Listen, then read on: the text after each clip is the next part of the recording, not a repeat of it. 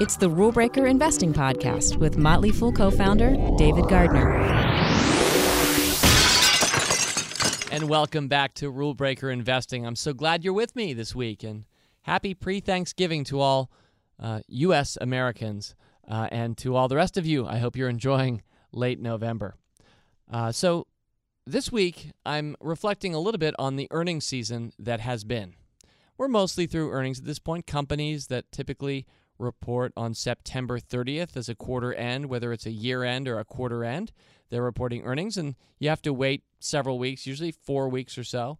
And by the sixth week or so, past that time, we've seen all the earnings. So, late November, we've seen the September earnings, and I have to say, it felt like a minefield out there for me. I don't know about for you, but uh, it seemed many a morning I would wake up and see one of my stocks, sometimes one of my favorite stocks, down 10% or more. In fact, I asked our numbers guys here at the Fool to run which stocks have moved, and I have to tell you, I'm surprised that we've had some good positive movements. Because um, I was thinking it was just all stuff blowing up down 20%, but we've actually had, we, we did have some nice gains. We've had some nice performance by Netgear, one of my stock recommendations in Stock Advisor.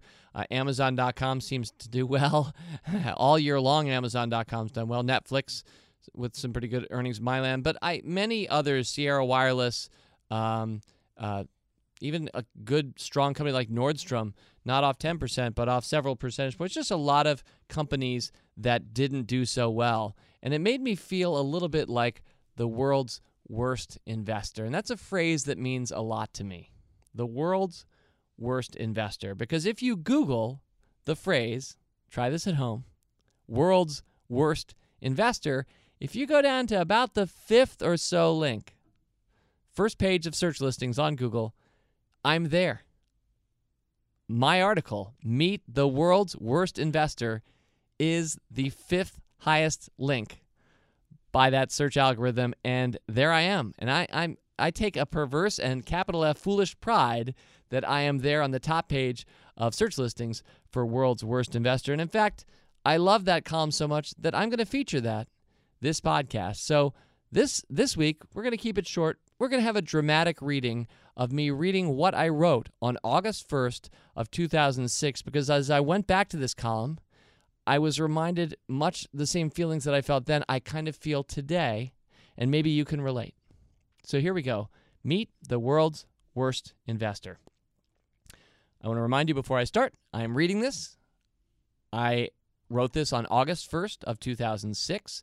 Therefore, any stock you hear mentioned in this short column um, will have moved significantly from where it was on that day. The world has changed much nine and about a half years later. Uh, and that's part of the fun of going back and seeing what happened, how we were feeling back then, and how things have played out. So here's how it goes Meet the world's worst investor. My stocks have been getting killed. How about yours? It's been a horrible run since the market peaked in late April. The NASDAQ is down 12% in just a few months. You know how bad it's been for me? I wish my stocks were down just 12%.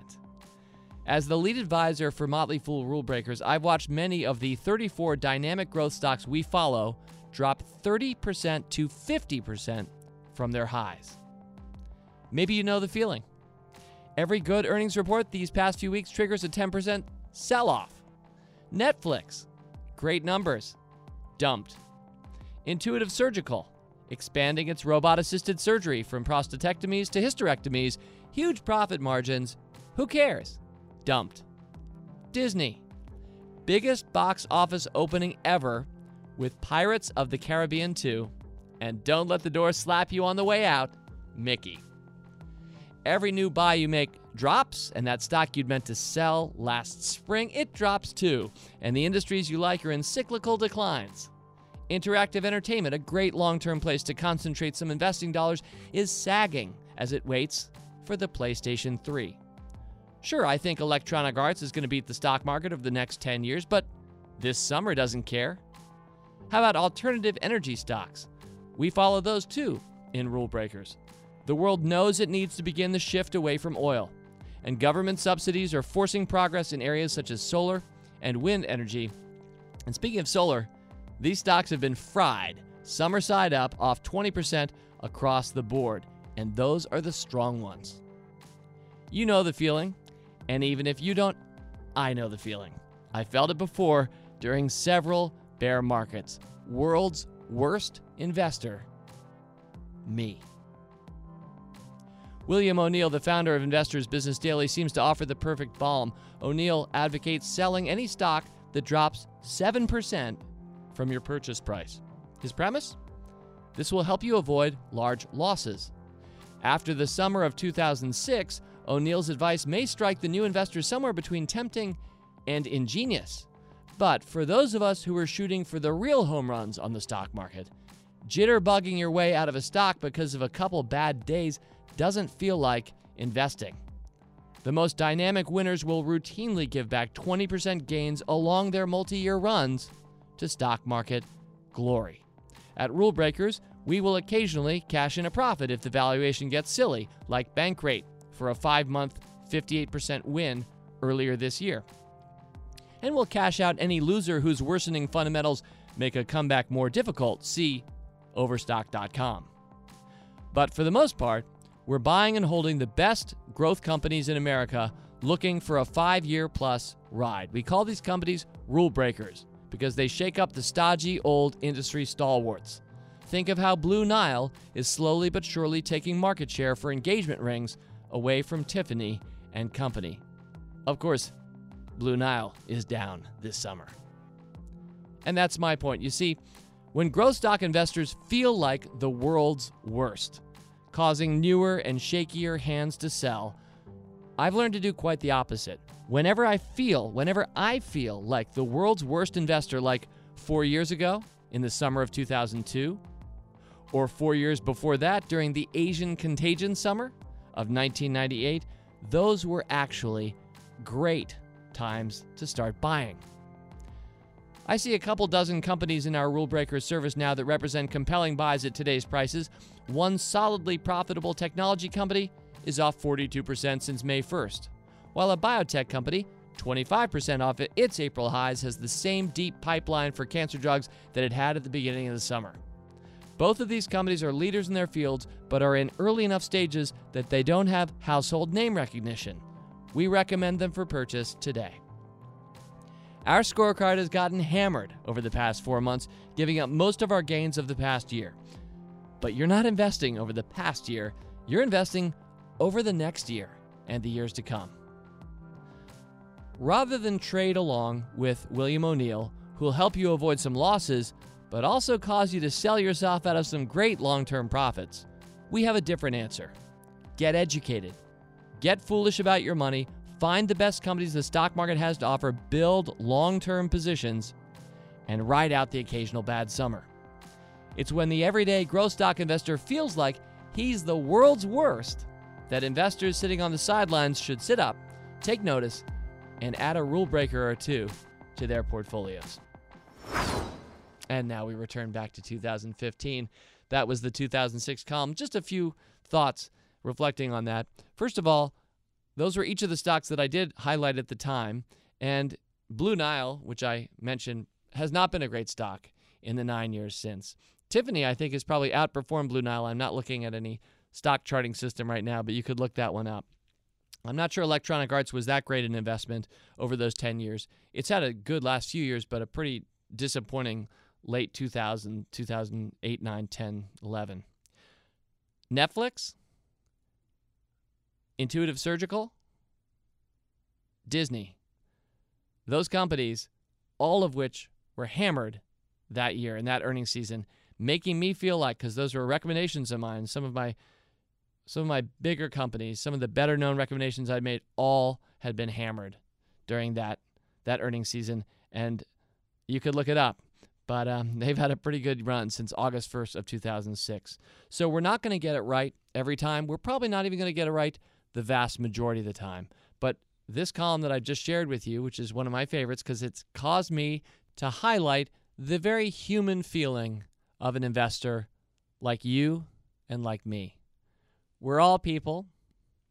We are all subject to the same psychological forces that typically will focus us too much on the short term and typically have us looking backwards whether it was a bad stock, your your top holding that had a bad earnings, maybe even had a good earnings announcement, but was treated poorly by the market. We're looking backwards too often and too often in the short term.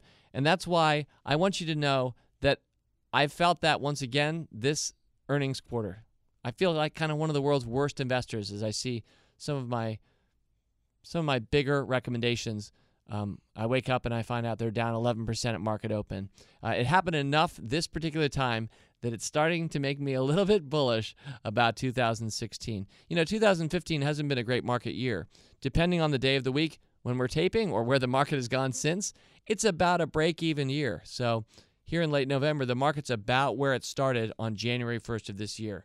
So that may sound like not a bad year, but it is a bad year. The stock market averages about a 9 to 10% a gain annualized. So we're we're a healthy number of percentage points underperforming the, the stock market's average this year. 2015 may well be remembered as a rather forgettable year for the stock market, unless we have a raging last six weeks. And you know what? That itself is um, part of the course of human events. One year in every three, the stock market, a very human system, the stock market loses value one year out of every three. So maybe maybe that's what we had in 2015 and maybe a reminder that that disappointment you or I felt as we saw one of our favorite stocks get taken down once again by the market in this most recent earnings season reminds us that that too is normal and that looking ahead it's probably a good sign and maybe we can take some solace in that 2006 column that felt that in a much stronger way than I'm even feeling today and and see just how well things played out and I think will continue to play out into the future. All right, next week, we're going to try something new. Here's the deal next week on this podcast, it's going to be mailbag week. What I'd love is your questions, your best question. I'd love to answer it. Whatever's on your mind, whatever you're thinking, might be about a stock, might be about a style or a strategy, might be about this podcast, might be about the investment world in general. I'd love to answer it. And here's the challenge we are taping next week's podcast this week because we're all off for Thanksgiving next week. And so you have by 12 p.m. Eastern this Thursday, if you're hearing it today as it comes out on Wednesday, by noon tomorrow to get your question into us. At RBI Podcast is, of course, our Twitter handle. You just sign on to Twitter, reference at RBI Podcast, and ask your question. And we'll retweet out all questions we get. And if you see someone else's that you really like, you could favorite that. And that'll let me know that that's a question people really want answered. And this is a funny time to be trying our first ever mailbag because normally we're not going to have 12 hours of pressure, but the unique nature of United States holidays has us doing this. So think of your best question at RBI Podcast. Drop it to us by noon tomorrow if you're hearing this on Wednesday, and I'll take a crack at them next week. Until then, this is one of the world's worst investors, David Gardner, signing off. As always, people on this program may have interest in the stocks they talk about, and the Motley Fool may have formal recommendations for or against, so don't buy or sell stocks based solely on what you hear. Learn more about rule breaker investing at rbi.fool.com.